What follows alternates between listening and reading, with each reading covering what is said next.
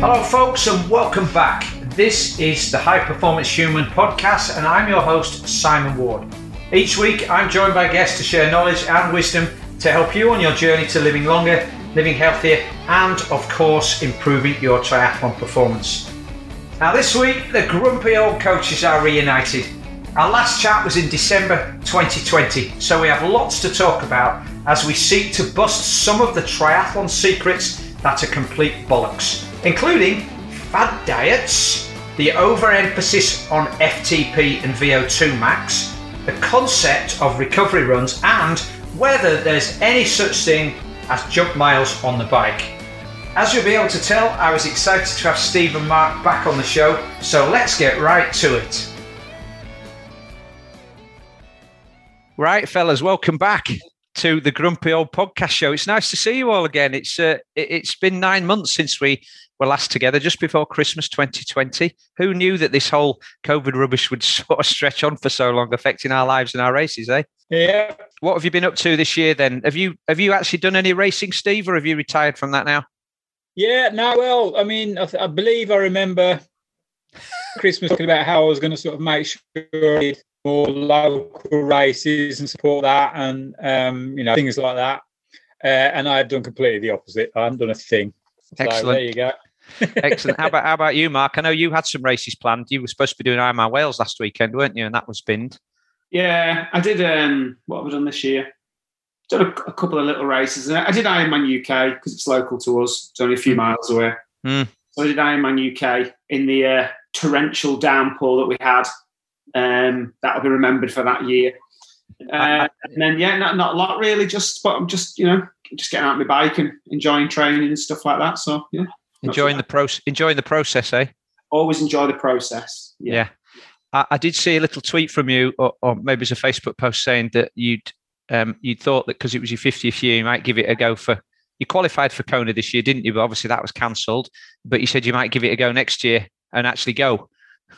Yeah, I, I- think I've qualified for Kona at most of the Ironman races I've done, but I've never really had the desire to go. And now, now the kids are a little bit, kids are getting to an age where they might appreciate it. And because I'm 50, I thought, right, I'll go for my 50th. I'm 50 next year. So my Mm. plan was to go to Wales this year, which was supposed to be last weekend, wasn't it? And then Wales is the first, is a qualifier for next year for Kona 2022, isn't it? Well, if it, if it actually happens in Yeah. Kona next Yeah. year, because now they're talking about the fact that they might move it. Yeah, So it- that that might be it. That might be it. Kona's done. Kona's done. Well, my plan was to qualify at Wales for Kona 2022 and then go for a big holiday and take the girls. But, but it never happened. So we're looking at Skegness now. I've been to Skegness recently. It's good. It's good. Yeah. You could swim out to those swim out to those big windmills in the distance. Better fish and chips than Kona. Absolutely. Yeah, for sure. For sure. Yeah. Coffee's not as good though. Okay, right. Well, look, we need to get on with this because we're going to get grumpy now. I know we're going to get properly grumpy, and I'm sure we're going to upset some people, particularly so that so if there's children listening, we don't upset them. Mark and Steve and I have done some signs that you can't see, but we're going to raise them and laugh at each other. Um, yeah, there, good one, Steve. So the, the title of the podcast is uh, myths of triathlon or secrets of triathlon that are absolute bollocks. So we had a long list, longer than Steve's arms. Steve's arms are quite long.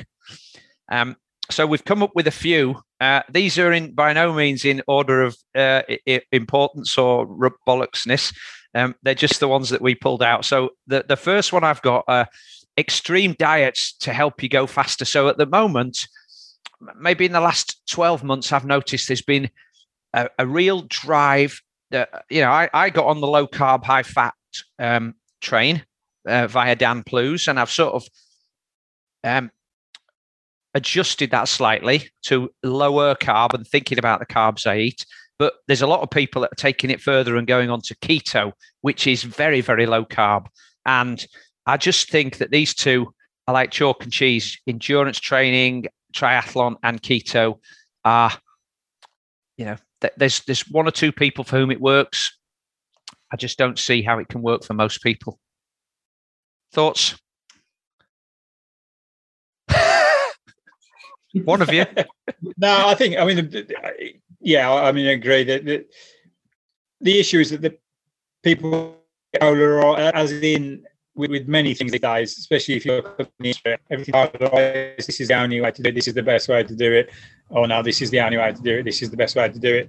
Diets come into that. So yes, keto or, or low fat or uh, you know high fat, low carbs, it may well work for some people. That's fine. Get on with it. Um, high carbs may work for some people. That's fine. Get on with it. Most people are going to be somewhere in the middle, a decent balance cut out the crap if you know as much as you can. I'm, I'm a you know bad advert for that to be honest, but you know cut out sugar, cut out the processed foods. It's probably the one that is going to work best for most people. Um, and and and I, I, think it's wrong for people to push a certain diet as mm. as the only. yes, you can you can find studies that back up low fat, but you can find plenty of studies that back up high carbs as well. So you know, it's horses for courses. It, it does. It does get a bit polarized, doesn't it? Unfortunately, it's like it's like discussing religion and politics. It feels like you've either got to be in one camp or the other, and opposite camps aren't able to see the benefits of the other side. And like you say, any research will tell you that you've got outliers at both ends, and then you've got the bell curve where most people get on okay with a particular um, with a particular philosophy. Mark, what what are you, what are your thoughts on um, nutrition for triathletes? Um, well, I mean, I think for, for, me, you know, we live in this world of marginal gains now, don't we? And uh, people love the term marginal gains because it means they can avoid doing the maximal stuff that we've mm-hmm. talked about in the past. So, you know, if I buy a new set of wheels, I don't have to train. Um, if I change my diet, then I don't have to train. It's those kind of things, and that's for me. Diet is part of that. So I know people will say, oh, you can't outrun a bad diet. I know some amazing runners who eat absolutely dreadful. So in, in some cases, you can outrun a bad diet. So for, for me, nutrition is it's important as long as you keep it to the basics. But I also think it just gives people a silver bullet. And we live in I mean you look at the kind of whole diet industry in this country, it's a you know, it's it's extreme, isn't it? We like to focus on these things and what's next? Is it the paleo diet or do I go on the uh, high fat, low carb diet or do I? I mean, ketosis and all these kind of people, you know, and, and it's like it's another fad and it's another trend and it's another silver bullet. If I do this, it'll move me from a 17 hour Ironman to a 10 hour Ironman. And actually, it won't. You know, the biggest thing, 90% of your gain is going to come from the training plan. And then 10% of your gains are going to come from everything else, all the marginal stuff. And one of those things is probably nutrition. So yeah, I, I mean, on, on, in, in, in counter to that, I would say you know, if we talk about the people that are doing triathlon or any endurance events, they're human beings first. And if you're thinking about good health, then, like Steve said, reducing processed foods, getting rid of refined sugars. So rather than going on the keto diet, I mean, we all like to have a cake when we have the coffee stop. But if you rather than going on the keto diet, just cut out some of those to start with. In fact, yeah. have a have a bacon and egg sandwich would probably be more healthy than having a big piece of cheesecake. But um, you you talk about Booksmart and the and the you know the diet industry. The, the simplest book that would never get bought is Eat Real Food, right? Cook it yourself. Do that nine times out of ten, and on the tenth time, eat what you fancy. That's probably going to get you to a healthy life. Your bloods are going to be good. Your cholesterols are going to be good. Your your heart health's going to be good, and your triathlon training is going to be good. Yeah, but I mean, if you go Go to any high street and just stop someone in the high street, nine out of 10 people will know what good, good eating is. And I know people are always looking for advice and I need a nutritionist or I need to buy these books or I need to do this, need to do that.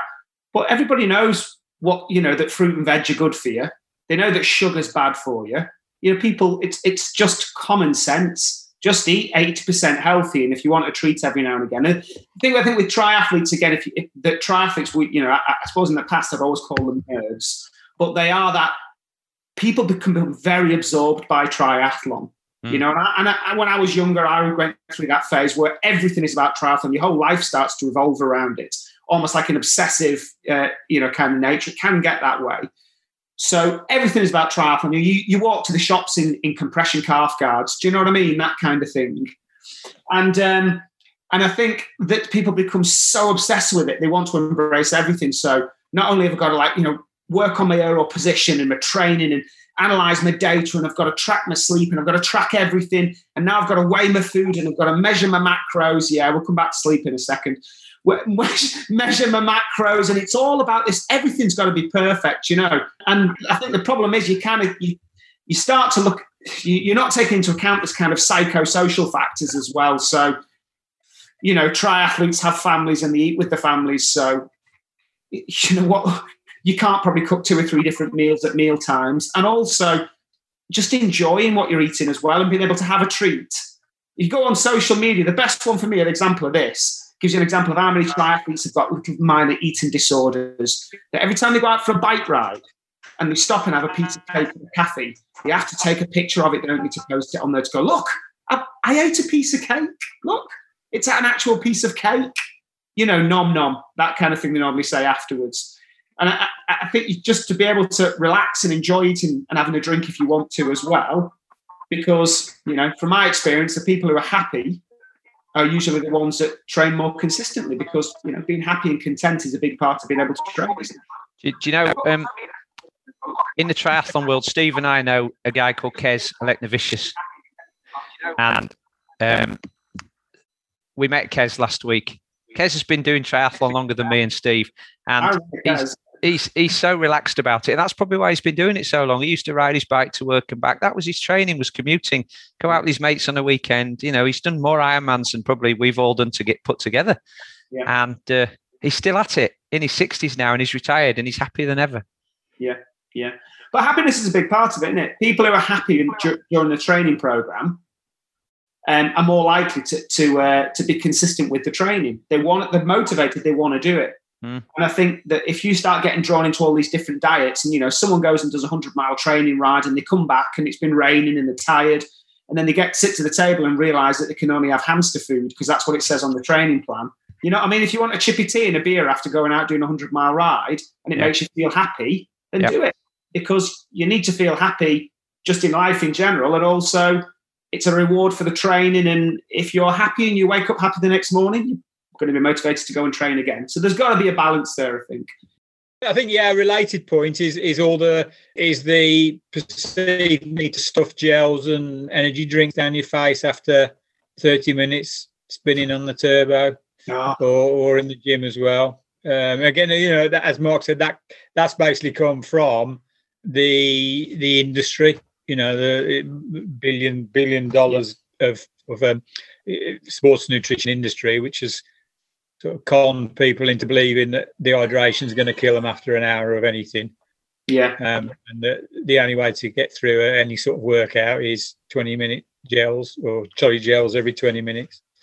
Yes. Um, you, um, I mean, we'll all have been out on the group ride, like you say, where somebody's you know, you stop for a, a wee stop for somebody after 30 minutes and the first person to crack open an energy bar and munch it while they're there. You think they maybe they hadn't eaten since the previous night, but also the people who turn up to swim sessions with a couple of gels and um, uh, a bottle full of energy drink for an hour swim session.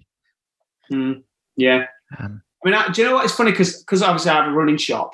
We stock energy products. What I've noticed, I remember when we very first created energy gels and we were kind of dealing with them and what it was for, an energy gel, was if you were in a race or out for a run and you bonked completely and had low blood sugar, mm. you could take something that would be a hit to get your blood sugar back up. Mm-hmm. And that was how it was marketed and that was what it was for. But obviously, you wouldn't sell enough off that. So then there was a shift. We noticed it very, very clearly. There was a shift from, well, you need to take three of these every hour now. You know, so it wasn't when you're in difficulty, take one. It was now, oh, no, you need to take three an hour you need to be taking 60 to 80 grams every hour because if you don't, and here was the kicker, because if you don't, the quality of your workout will be compromised. The quality of your workout will be compromised.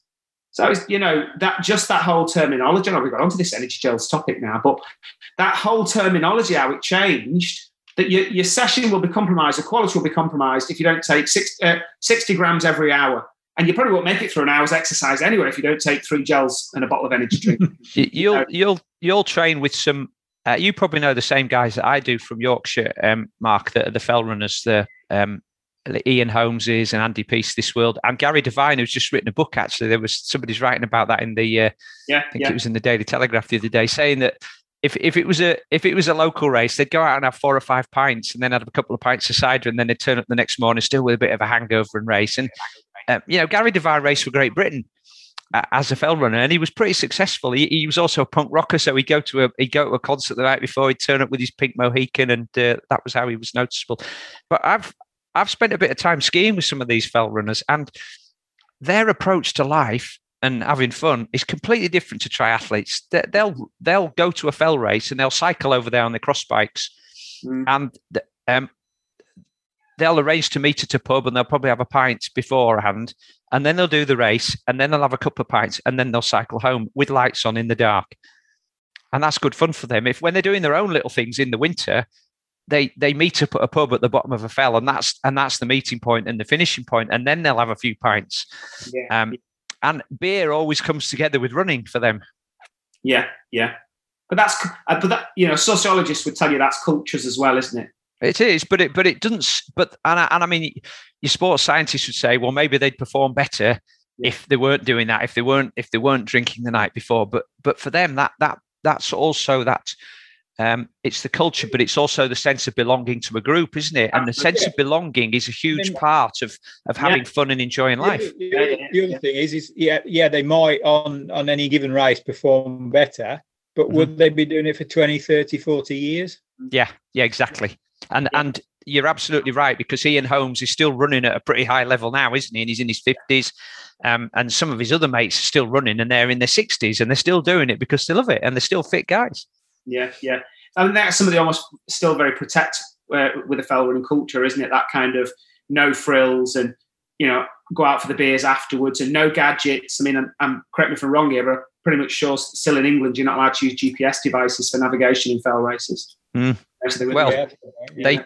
I'm sure they laugh at the triathletes when they're talking. To, I mean, how many people would you see at a fell race wearing uh, calf guards or compression socks? Yeah, exactly. Yeah, yeah, yeah. So, mm. Mm. well, talking of fads, um, something, and I, I, do believe there's value in this, but what's become much more popular, I think it was Michael Mosley who did it on a health program for the BBC about um, Tabata training, the four minutes of super high intensity interval, eight 20 second intervals with a 10 second rest at maximal effort for four minutes. That's all you need to do to lose weight and keep fit.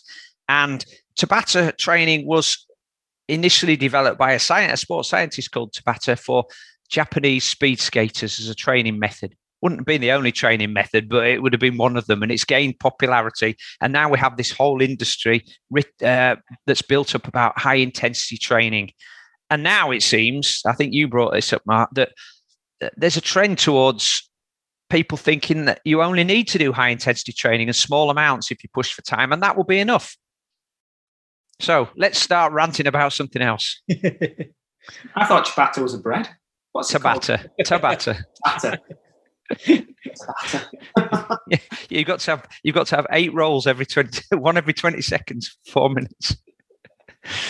Go on, one of you. You're both you're both sports scientists, so tell me, Steve, on this one. Yeah, well, I mean, I think there's a bit of a there's been a misunderstanding about the high intensity the high intensity training value for endurance athletes. If you look at uh, any, any, it should be part of a, a decent endurance athletes program. Um, but the timing, as in how much you do and when you do it, is is the critical thing. That you don't do it all the time, and the amount that you should do or need to do is is relatively tiny. Mm-hmm. The the the issue arises, I think, because it is the type of training that gives you the quickest results. Mm-hmm. Yeah. So whether you're a, you know, if you're even if you're if you're a well trained endurance athlete, it, it will give you quick results. You'll, you'll see some quick improvements.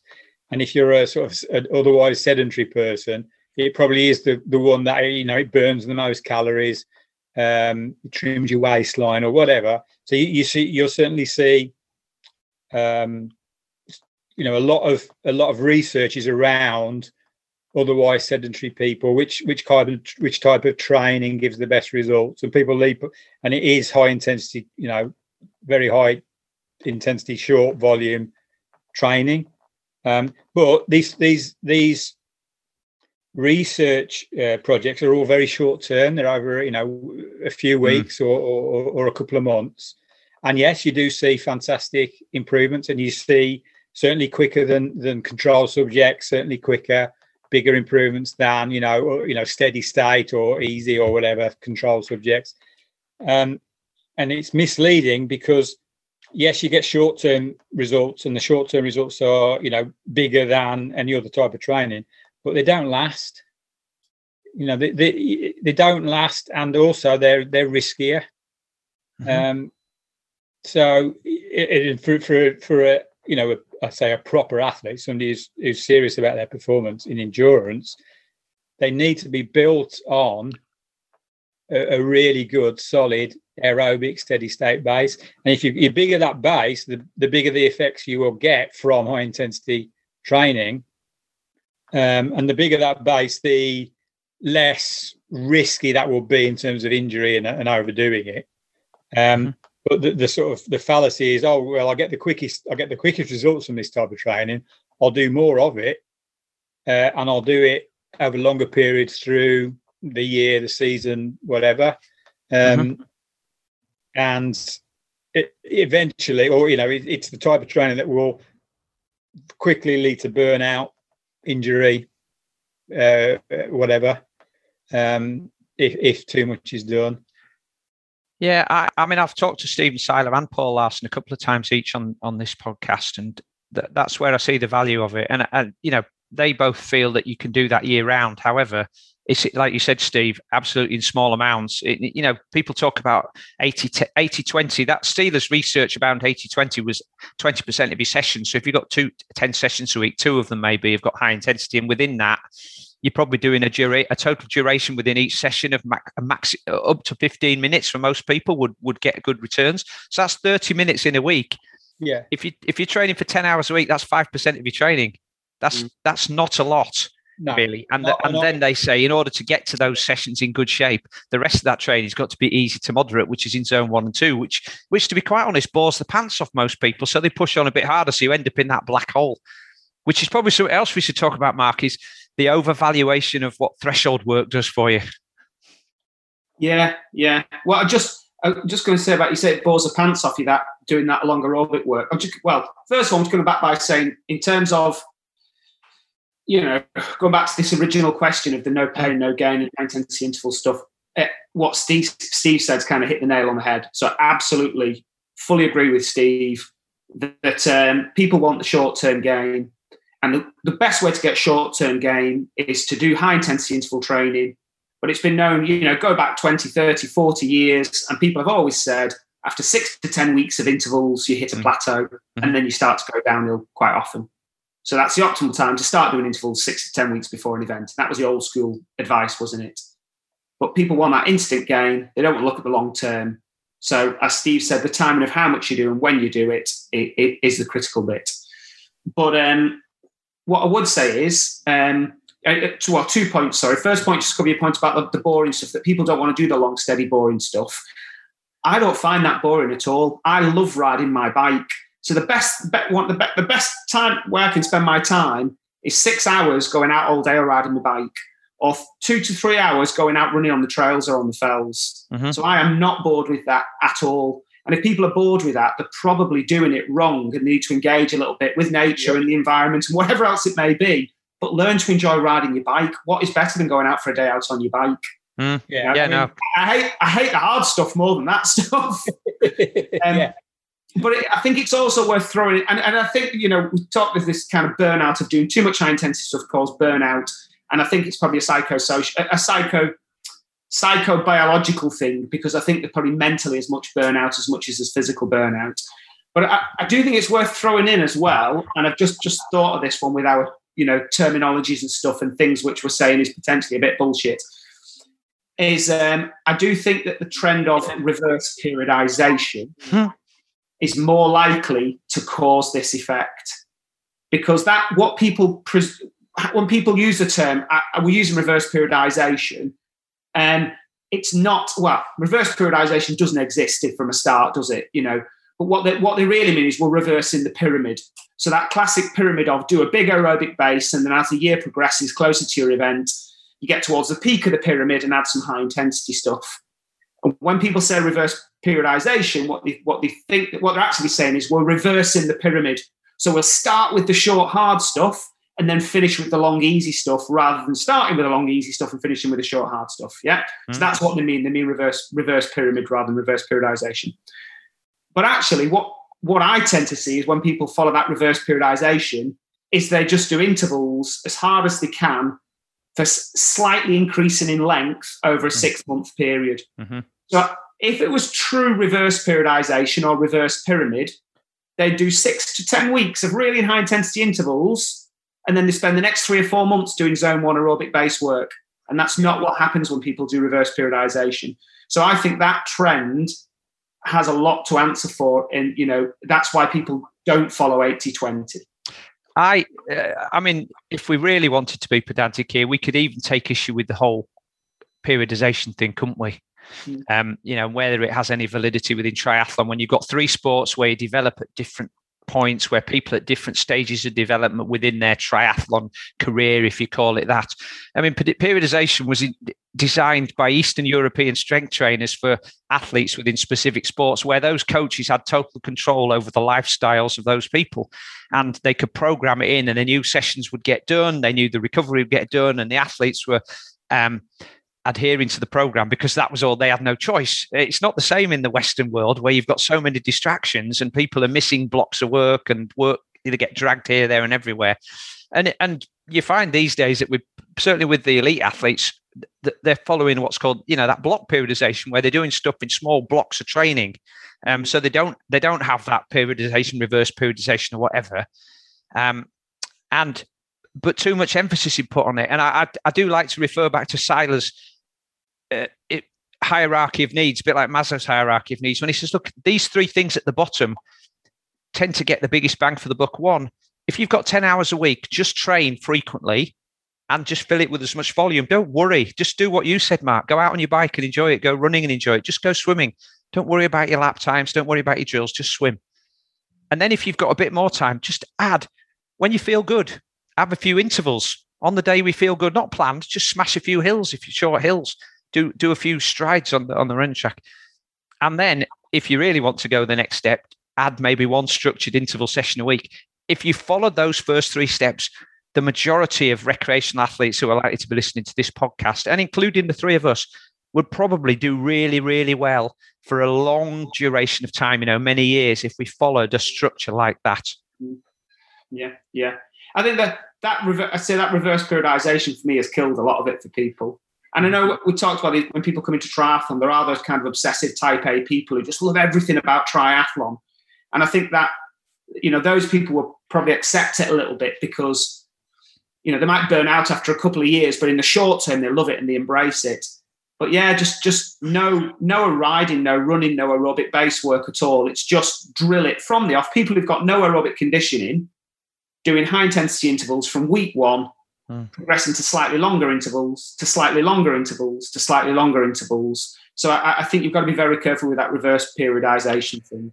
So Dan Plews once told me that you, you need mitochondria are the function of the function of life and the function of endurance um, sport, and it's that long, easy stuff, the many hours that builds up mitochondria. And then when you've got lots of mitochondria, you can polish and yeah, and capillaries and all of that oxygen transport system, then you can make it more efficient by doing the intervals. But if you've only got a small amount of that, if you keep making it more efficient, eventually that's when you reach a full stop. So that's when your intervals stop working and you plateau.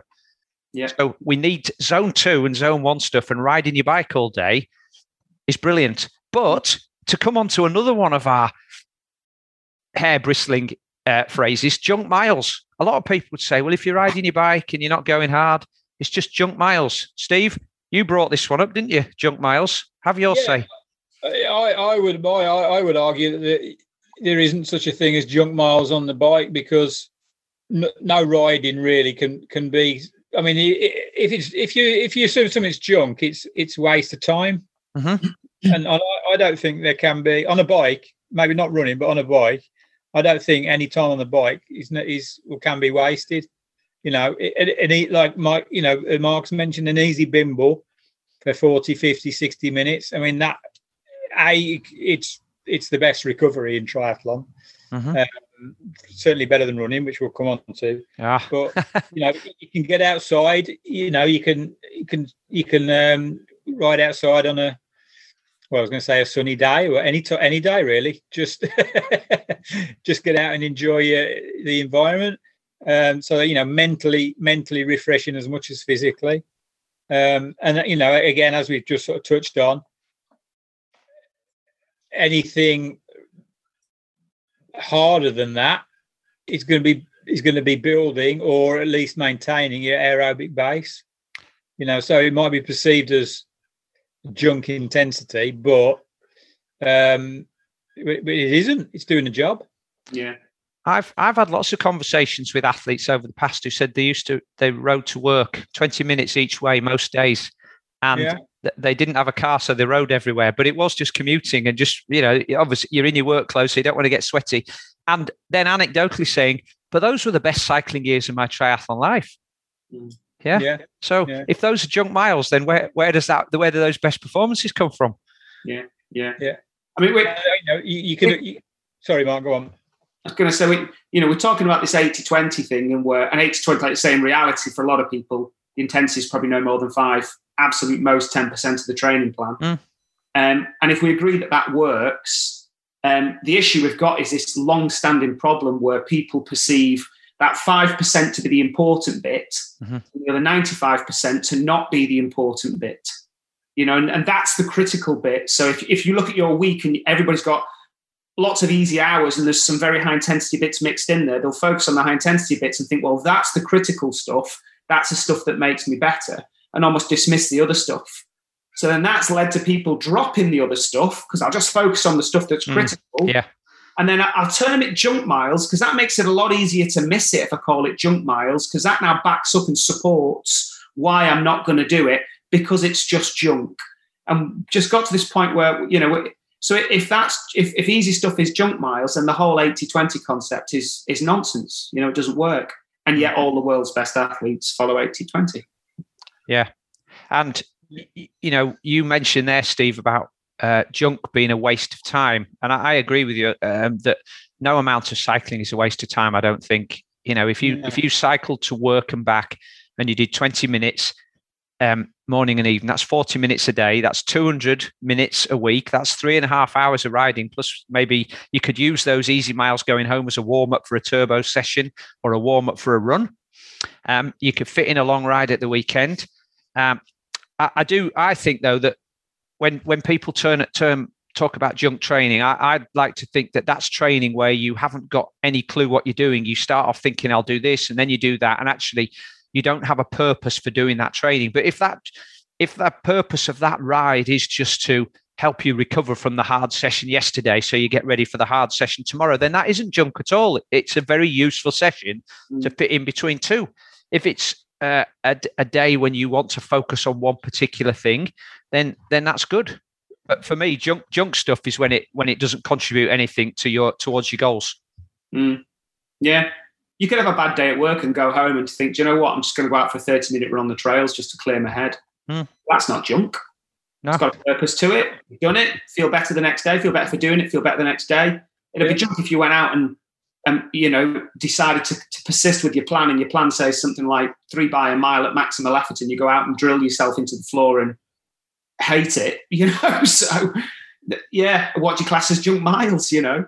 So uh, uh, uh, anything really that's done with some kind of reason, whether it's just to chill out or whether it's to hit some targets, um, then I I don't think anything's jumped really. Yeah. And the, the other the other the other thing is you know the the idea of um, what the pros call souplesse, just that that smoothness of pedaling. Yep. I mean, an- any riding, uh, you we, which you get from riding a lot. There's no other way of doing it. Um, so you you commute, so your easy rides, you're going to be working on that. Mm. I, I've I've tried to find out when I've talked to guys like you, you know, the the people with the science background, what what's the minimum amount of of something that you need to do for it to to have some value for your fitness. And I think there seems to be some consensus around 20 minutes that if you can if if you're doing something for 20 minutes an easy run i know dave scott says if he if he can't do anything he likes to get in at least 20 minutes dan Plews said around the same you know 20 minutes to get there because that's about the time roughly that the aerobic system takes to warm up as well isn't it? So uh, and and also if you're doing two sessions a day then there's this idea of cellular signaling you get that they switch on again and get developed. So um, you know if you couldn't do a 40 minute run but you could split that run into two 20 minutes then you've still got the same volume in the day. Maybe the quality of those two runs are better because you had a little bit of recovery in between. Yeah absolutely. Yeah. So um, Steve, you touched on something else you said we should bring up, which was recovery runs. ah, go on, S- start me off, mate. Go on, get get my goat going. yeah, no such thing.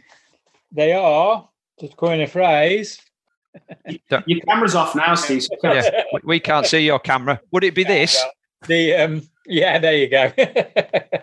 no, I mean the, the thing with with any any running is that it that it, it, it breaks you down, you know, and it, and it requires recovery from.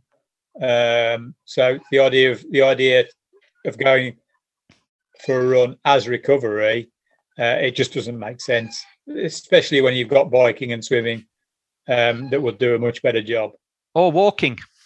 Or walking, yeah, because you know the completely different impact, um, or or no impact really from from from walking, yeah, Mm. yeah. Um, whereas the impact from running will always cause damage. And if you Kipchoge and you've got really good technique and you weigh 50 kilos, maybe maybe a 40 minute run doesn't impact have much impact on you. But that doesn't most triathletes don't fall into either of those categories, do they? Well, no, no none do. you know, um, Uh, but you know, I, I would argue even for him that you know impact impact causes damage. It kills blood cells, um, causes causes stress and needs recovery from. So mm. Yeah, I, I've never believed in the value uh, of uh, the phrase recovery run. Have you, Mark?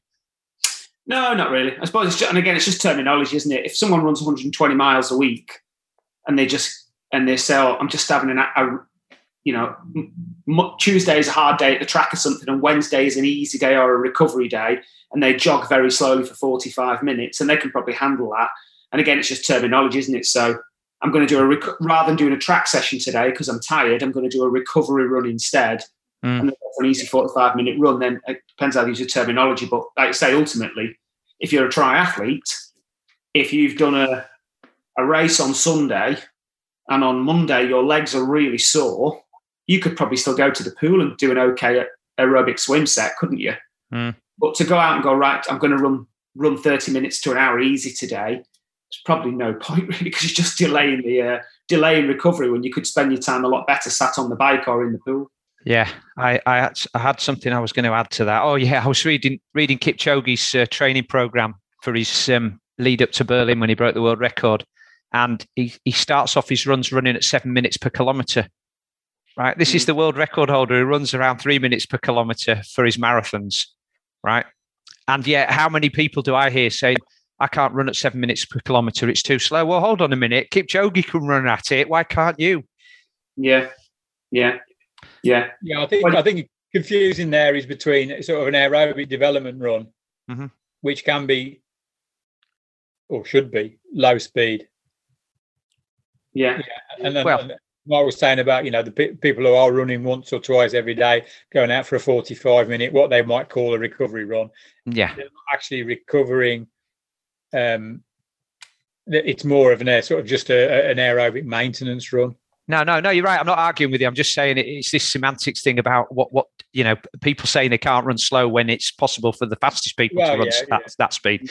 But um, when we talk terminology, Mark, you you talk about the way in which we define stuff. I, I often have uh, um, trouble understanding when people talk about doing speed work and then they're doing four or five minute intervals, just doing some speed work. Because we we've had this discussion, haven't we? That speed works like stuff up to 20 seconds maximal effort or max maximal cadence, if you like.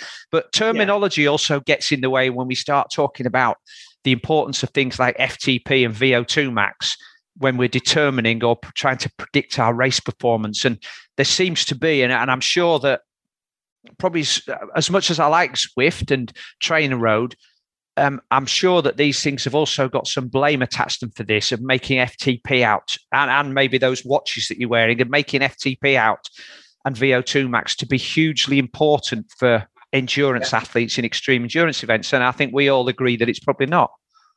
Yeah, I mean it is important, but it, but the problem is it influences people in lots of different ways. But just before that, I'm just going to just go back one second. You know, you were talking about people uh, Kipchoge doing seven minutes per kilometre. Hmm. I do have good experience of coaching people who are, will say um, six minutes per kilometre pace is just way too slow. They cannot possibly run that slow, um, which is interesting because they can manage to walk three quarters of the Ironman marathon, though. you know what I mean? well, seven, six minutes per kilometre is a four twenty a four twenty Ironman marathon, and that's that's about the average pace for an Ironman marathon, isn't it? People say, "What what's, what should my Ironman marathon pace be?" Well, you know, if you can run the whole thing, you, you're doing well. If you can not walk it, you're doing well. So, but yet people will want to think if they're not running four minutes per kilometre that they're wasting time, mm. and then they come to an Ironman marathon and can't run it, can't run at all, and have to walk it. So, so that's my point for that. But anyway, going back to the way you talked about terminology. And um, yeah, peak terminologies and FTPs and VO2. So I noticed a couple of things. Well, first of all, the, the FTP thing is in, in cycling is and triathlon is really, really big at the moment. So we seem to be asking people, we are, we're, we're, we're basically grading people on their ability based mm-hmm. on what's your FTP and not on what their race results are. And that's, a, I think, a really dangerous thing to do is to be worried about your FTP. The only thing that matters is how fast you go and what your time is on race day. That's all that matters, not FTP. And, and because if you start becoming obsessed with FTP, and FTP in itself is a FTP is your average power for an hour, isn't it? But no one ever does an hour test. Well, Stephen Seiler always says try and do an hour, and most people turn their nose up at it. So they do a 20 minute test because it's too hard to do an hour. So 20 minute test is easier. So, and then that, which predicts what they can do for an hour. Quite how that works out, I don't oh, know. hold on. No, because we have to argue about whether you adjust that figure by 7% or 5% then, because obviously 5% gives you a higher estimated FTP. So that's better, isn't it? So basically, it works out that I can just gear all my training towards what I can push for 20 minutes. And by magic, that that then gives me a better score for an hour. Or if you don't want to do the 20 minute test because that's too hard, you can do a ramp test instead. Mm-hmm. And the ramp test probably over predicts even more than the 20 minute test. Mm-hmm. The problem is because we're, we're now focusing on this as the gold standard. So what's your FTP is how we're grading people in cycling. And that's right up to Ironman distance, where FTP plays a part, but aerobic endurance is always going to be king in a long distance event, especially if you've got to run a marathon after it as well. So we're grading people by FTP. So naturally, what will happen is all the training shifts to all become about the FTP. So all I need to do is push a high power for 20 minutes, and that will give me that highest score. So they start training based around that and just losing sight of the big picture completely, which is yeah. you've got to ride 112 miles in an Ironman event. I mean, I'm, I'm talking specifically about longer distance events here, but you've got to ride 120 mile, 112 mile, and then run a marathon off the back of it. So the, the absolute focus on FTP, the obsession with FTP, and I, I again think this is why a lot of people do reverse periodization because reverse periodization feeds into this as well. And then what I've noticed, I'm going to go on here. I can't. You need to stop me cut me off or something. But then what I've noticed more of is so in the 80s, 90s, VO2 max was like the gold standard. And it, whatever your VO2, cross country skiers are the fittest people in the world because they've got the highest VO2 max. Whatever that figure shows, that is how fit you are. And then we went through a phase of realizing that was bollocks. And now it's coming back. The VO2 max is making a resurgence. And what I see on social media is people posting pictures of the watches saying, well, my VO2 is 45. So clearly uh, my fitness is, my training's working. The only thing that really matters is race performances. And VO2 on watches and FTP is pushing people down a certain path and they're getting distracted by that mm-hmm. rather than the things they need to do to perform better in what are, in essence, aerobic endurance events. I'm stopping. I'm, I'm going to. I'm, I'm going to stop you there, Mark. Let your blood stop. pressure. Let your blood pressure drop a bit, Steve. Over to you for a few. over over to you for a few seconds, Steve. Does he need to? Yeah, yeah, yeah. Another thing. Another thing. no, I. Uh, I uh, yes, I'll tell you what is 100% bollocks is anything your watch tells you. Well, mine, no, hold on. Mine says ten past three. I know that's right. About your about your VO2 max or your current level of fitness or whatever. Um, yeah, yeah. Sort of basically, it's somebody stuck a finger in the air, haven't they? Um, do you yeah. think though, Steve, that if if you on shorter events and maybe single sport events, it might have more relevance. The fastest athletes tend to be the ones with the highest VO2 max or FTP. However, if we turn it round, the people with the highest FTP are not necessarily going to be the fastest athletes. And the longer the race goes on, or the more disciplines you put in there, the less relevance that actually has. Yeah, it's you know the correlation drifts the the, the longer the event um, for, for VO2 max, but you know what what is in what is important is the percentage of that VO2 max you can maintain, and that comes from efficiency and basic endurance. And, and your efficiency comes from basic endurance as well, really. So, yeah, it, it's it's what's the what's the phrase? Necessary but not sufficient. Mm. Well, back back to those long, slow miles we talked about efficiency endurance, building the mitochondria, and and that hmm. sub-maximal speed. I mean, was it Derek Clayton that held the world marathon record? But he he didn't have the highest VO2 yeah, max, did he? But but he was able to operate at a quite a high percentage of that because he had a good underpinning aerobic threshold. he's the classic case in in the sort of physiology textbooks of of why of this argument really why why high, the higher the VO2 max isn't necessarily the better. Mm. His was relatively low, I think from memory, about high 60s, which which for an elite marathon runner is pretty low, but he could operate a, a, a huge percentage of that. Um, I think also Paula Radcliffe was similar. Mm-hmm. Well, you saw, I think if you see the, there is some data that Andy Jones did about her running economy over several years. So yeah. I think about seven years, where her marathon times were improving her VO2 max was static, but her economy, that's uh, that's her ability to process. Well, you sports scientists can define economy, but her economy over the, that time was better. So she could sustain a submaximal speed for much longer yeah. and and yeah. um, and therefore go go go. She she built the ability to not slow down later on in the race. Yeah. The thing with VO2 max and economy as well, economy is just how much oxygen you're using at any given speed or any given power output or any given workload. Mm. So if you uh, give you an example of this, if you could have someone who's got a VO2 max of 65, that's 65 milliliters of oxygen per kilogram body weight per minute, okay, when they're at their maximum. So that person might be running at 10 minute miles, and that person might require 65 milliliters of oxygen per kilogram per minute to run at nine minute miles. So they hit a VO2, their VO2 max when they're running at nine minute mile pace. Mm. You could have someone else who's got only got a VO2 of 50 so less than 65. And you would think, well, that person's less fit, they've got a lower VO2. But that person could be running at six minute miles and still only be using 40 mils of oxygen per kilogram. Right. You know, so so it's it's it's not how big your ceiling is, it's it's really how much oxygen you use for any given running speed. So an articulated lorry might have a 12 litre engine in, and your car might have two litres in. But the articulated lorry is not going to go six times faster than the car because it needs a massive amount of energy to go quite slow. You know, so so it's not just VO2 max; it's how much oxygen you personally need to run at any speed. Right, I've got a question for you then. In order to be more efficient as a runner, because that's that's the thing where biomechanics is so much more important now, because it's about your landing, your takeoff, and the way you hold your body and your core strength, and we're using more muscles to support ourselves than we are on a bike. Um, surely I need to spend my time doing lots of running drills and improving my running technique. And maybe I should start running on my forefoot rather than heel striking because I've heard that actually that's more effective. So, can Steve answer this one first because I need a minute. just, I'm right. Here. I'm steaming. I just need. I just need a minute. yeah, I think that you know I certainly think there is a place for drills, um, particularly with triathletes who, who might not come from a running background and or young. I do a lot on running technique with sort of like young elite triathletes who are more often than not from swimming background. Um, so there's definitely a place for it.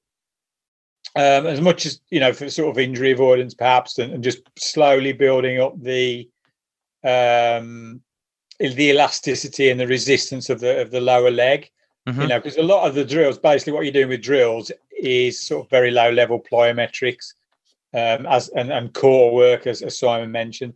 Um, I do think there's a, a, a, place for it, and and they do help with, or they can help with building up or improving your run efficiency, um, which we, you know we, have just mentioned is is key.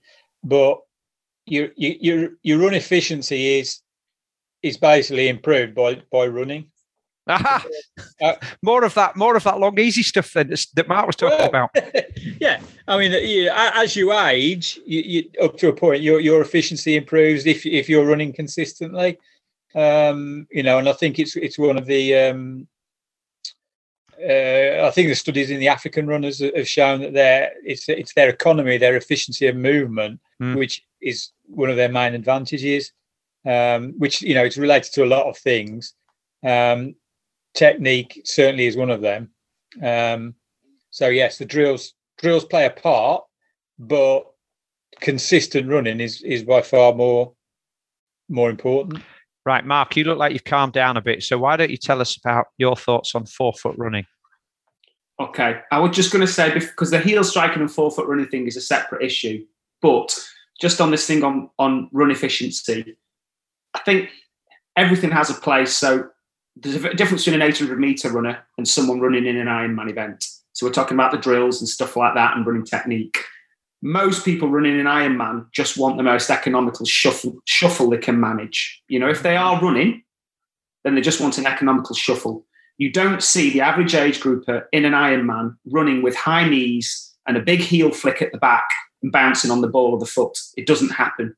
So, what's the most economical way for you to run at a slow pace and just keep running. And that's what's relevant in Ironman. And that's where there's a disassociation then with all that kind of drills and the high knees and the heel flick and all that kind of stuff. It doesn't work in that context. For someone who's running shorter distances, up to 5Ks and stuff, and 800s and 1500s, and you can see how it has a place there.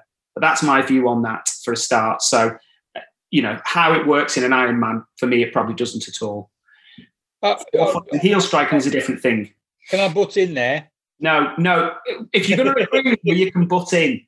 If you're not going to agree with me, you can't. Um, I'm going to agree with you. I'm going to. I'm going to. I'm going to agree about the the efficient shuffle. Yeah. Um, but I think you know, uh, maybe Simon will agree with me here. One of the things that you want in an Ironman run is, however, you know, if you're shuffling or whatever, is that you don't want to be bent double at the waist. Yeah. Uh, you know, yeah. Sticking your ass out behind you. You want to be upright. Yeah, but that that for me, that would be part of the efficient shuffle. Trying to yeah. run tall and relaxed and so yeah. on. But there's other aspects, like I said, the high knee and the, the heel flick and yeah, all that. Yeah, yeah. But yeah, absolutely. There are some basics you should be trying to learn. Definitely. I'm going to jump. I'm going to jump. Think, oh. Sorry, sorry. I think drills in terms of working on your technique, if you like, can help. Can help with that, even in Ironman. Yeah. Yeah, I, I think you've got to remember what you be you've you've got to remember certain basic skills when you get tired, haven't you? Which is why you do this stuff over and over again. Running easy. I mean, the thing about being bent double is probably uh, for me, it's got nothing to do with running technique and more to do with posture and being able to move correctly and efficiently. So moving like human beings are supposed to move and not shuffling like old men, which is what most people look like in the last in in the last five miles. And so that I mean, that's a totally different subject altogether about the refusal of most people to do any strength and conditioning work because they don't think it has any place. And I, and I you know, I challenge them to come and stand next to any with any of us at the end of an Ironman race, and we'll point out at least fifty percent of the field who need to do some. Yeah, um, I think sorry, sorry, I I, I think that it's a that there's a continuum between, let's say, run drills mm-hmm. and and strength and conditioning. I think they're I think yeah. they're on the same continuum. So, you know, done right, drills are a form of, of, conditioning. Yes, no, I, I agree. And and you, you have to you know everybody gets tired don't they from from the guy who's going to come across the finish line he he he or she has legs that hurting in the last 10 miles like the rest of us do but they slow down the least. Part of that is yeah. due to the hours and hours and hours and years of conditioning they've done at that that learning to run at an easy pace. Because what feels easy, going going back to something you said earlier, Mark, what what feels easy when you're out training is is your race pace, isn't it, on race day in in a long distance event. Um, And let, I mean, and let's not. We talk a lot about Ironman because that's the thing that that we've done most of, and we coach athletes mostly too. But even a standard distance triathlon is an extreme endurance event. It's over two hours, two three hours for most people. Um, so that is an extreme endurance event. You know, when when you're actually physiologically, the definition of endurance is really an event that takes longer than six minutes. So you know, we're right at the opposite end of the spectrum. Um, let's let's just talk about this thing because there seems to be a lot of stuff in the same way that people say I need a nutritionist to help me sort out the basics of eating correctly. We see a lot that says I need a running coach to help me change my running technique so I can go from heel strike to forefoot, or I need mid strike, or this or that, or the other. Uh, personally, I think there's so much overemphasis on the way you foot strike rather than just finding an efficient foot landing, regardless of how that is. And if you, again, if you go and watch an elite marathon, you'll see some elite marathoners there with heel strikes, and you'll see some with midfoot strikes, and you'll see some with forefoot strikes. And these are guys that are running, you know, sub 220, and, and they're at the front of the field in the world. Mm. So clearly it doesn't make that much difference. No, no, it doesn't. And that's the thing. There's no evidence to suggest that forefoot striking is better than heel striking at all. You know, there's pretty much an even split, isn't there? You know, but that's uh, that's I think a lot of that's down to marketing as well. So again, owning a running shop, this is the kind of stuff that we have to go through with the manufacturers. That there was a trend. When was it? About eight years ago, and it pretty much coincided with was it McDougall who wrote Born to Run? I think, and, uh, and, course, and, and, anybody who's read Born to Run is is clearly an expert biomechanist after that, and then um, and would come in and just preach on why because they've read Born to Run that forefoot running is the way to go to reduce injuries and all this kind of stuff. It's also for a lot of people the way to go if they wanted to get calf problems and Achilles problems as well, and, and various other things. And the market followed, didn't it? So all the running manufacturers went to four mil drop, and now they've all drifted back again to normal drops, or a lot of them have drifted back to normal drops, and the whole forefoot running thing has completely disappeared. So it was just a, a fad at that time. So from, from, a shop and a shoe perspective, I would say the whole thing's whole thing's disappeared. But obviously, it still leave, leaves that legacy behind. And um, and and going back to what we've already said here, which really is when you run, you just run tall, run relaxed, and your body will find its most efficient way to run. And if that's heel striking, then it's heel striking. If it's forefoot landing, it's forefoot landing. But however you land and transfer that energy and propel yourself forward, what's the most natural way for you is the most natural way. And I also think it shifts with age. Mm-hmm. So I think, um, and I'm taking myself as an example here, landing on, I would say landing on your forefoot, the whole point of landing on your forefoot was to use the natural elasticity in tendons. So if I land on my forefoot and I've got a low drop shoe, like a zero drop shoe, so I'm running in a Newton or something like that, or a four mil drop shoe, the idea was you would land on your forefoot and your heel would still be off the ground. And then your heel would drop. And as your heel dropped, it stretched your Achilles. And then you had a recoil which propelled you forward, much like a plyometric manner. Um, as I've got older, I used to run on my forefoot all the time in very low drop shoes, running in Walshes all the time in fell races and stuff like that and trail races. Very low drop shoes, always a forefoot runner. As I've got older, the elasticity in my tendons seems to have disappeared. So if I land on my forefoot, I now feel very flat, whereas I used to bounce when I was younger. So I now run on my heels instead and I heel strike and I can transfer the energy much better. So my running style's changed and I put that down to age. So um, so I don't think you're set with your running style from, you know, from your 20s through to your 60s. I think things change and yeah. Steve, you got anything to say on that? Yeah, well, I was going to sort of say, I think even before the, the, the I mean, I bought in, I was, I was quite interested in into all this forefoot and barefoot running for a while. Well, just there's something in it, I think. But before it was, do you remember Nick Romanov? I was going to say, you, you and I, you and I were probably at the same presentation for BTF when Nick Romanov yeah, came along. Yeah. Um, and, yeah. Yeah. Um, and uh, to be honest, I think again, the sort of the, the, the drills and stuff that, that Nick did, it was it, it was um, a way of describing good running, really, rather than yeah, rather than anything revolutionary. And it did move, it, but it did move people or emphasize moving towards the sort of forefoot. Uh, and I know it did lead to sort of like Mark said, of some people having foot and, and Achilles problems. Um, I would, you know, my, my thing with running is is not exactly where you on your foot you land, heel, mid, or fore, but where the foot lands in relation to your center of gravity. Mm-hmm. You know, I think that's the issue that um, I think po- hopefully we'd all agree that you don't want it sort of uh, in front of your center of gravity because there, there's an obvious braking effect. Um, so I, you know, I, I, I would suggest that it's it's not on which part of your foot you land; it's where your foot lands in relation to center of gravity that is most important. Mm-hmm. Um, and and that that said, I think it is harder to land. It, it, if you if your foot's landing in the right place, more people are going to be flat or or or mid or forefoot than heel, um, but not all. You know, not not all. So it, it is, and I, would agree with Mark as well that it is. I I've certainly found changing with age. Mm, yeah. Um, Yeah, and that's that's I'm sure that's down to you talk about loss of elasticity, Mark. I think it's just down to the way we move. We we we just don't move as freely as we get older unless we do more to counteract that. Which um, I talked to Shane Benzie, and his thing was, look, I'm a running coach, but I'm not really a running coach. I'm helping people to move better because if you do, if you move better, and I, again, Kelly Starrett talked about this same thing, is you engage in movement practice every day, doing some squatting, doing some stuff where you're getting up and down off the floor. Because most humans, even triathletes, will spend the majority of their day sitting down, walking somewhere, or lying down. They don't do any other movement, lateral or down to the ground up or, or anything else. So move better. You probably find that you run better. And then, but just, but think about running and running regularly and enjoying the running and embracing the process of running, which is, you know, we're coming back to the simple basic things here, aren't we, on everything, yeah. um, is actually the key. And if you spend too long worrying about your, your foot strike, you're gonna you're gonna spend not as much time actually doing the running.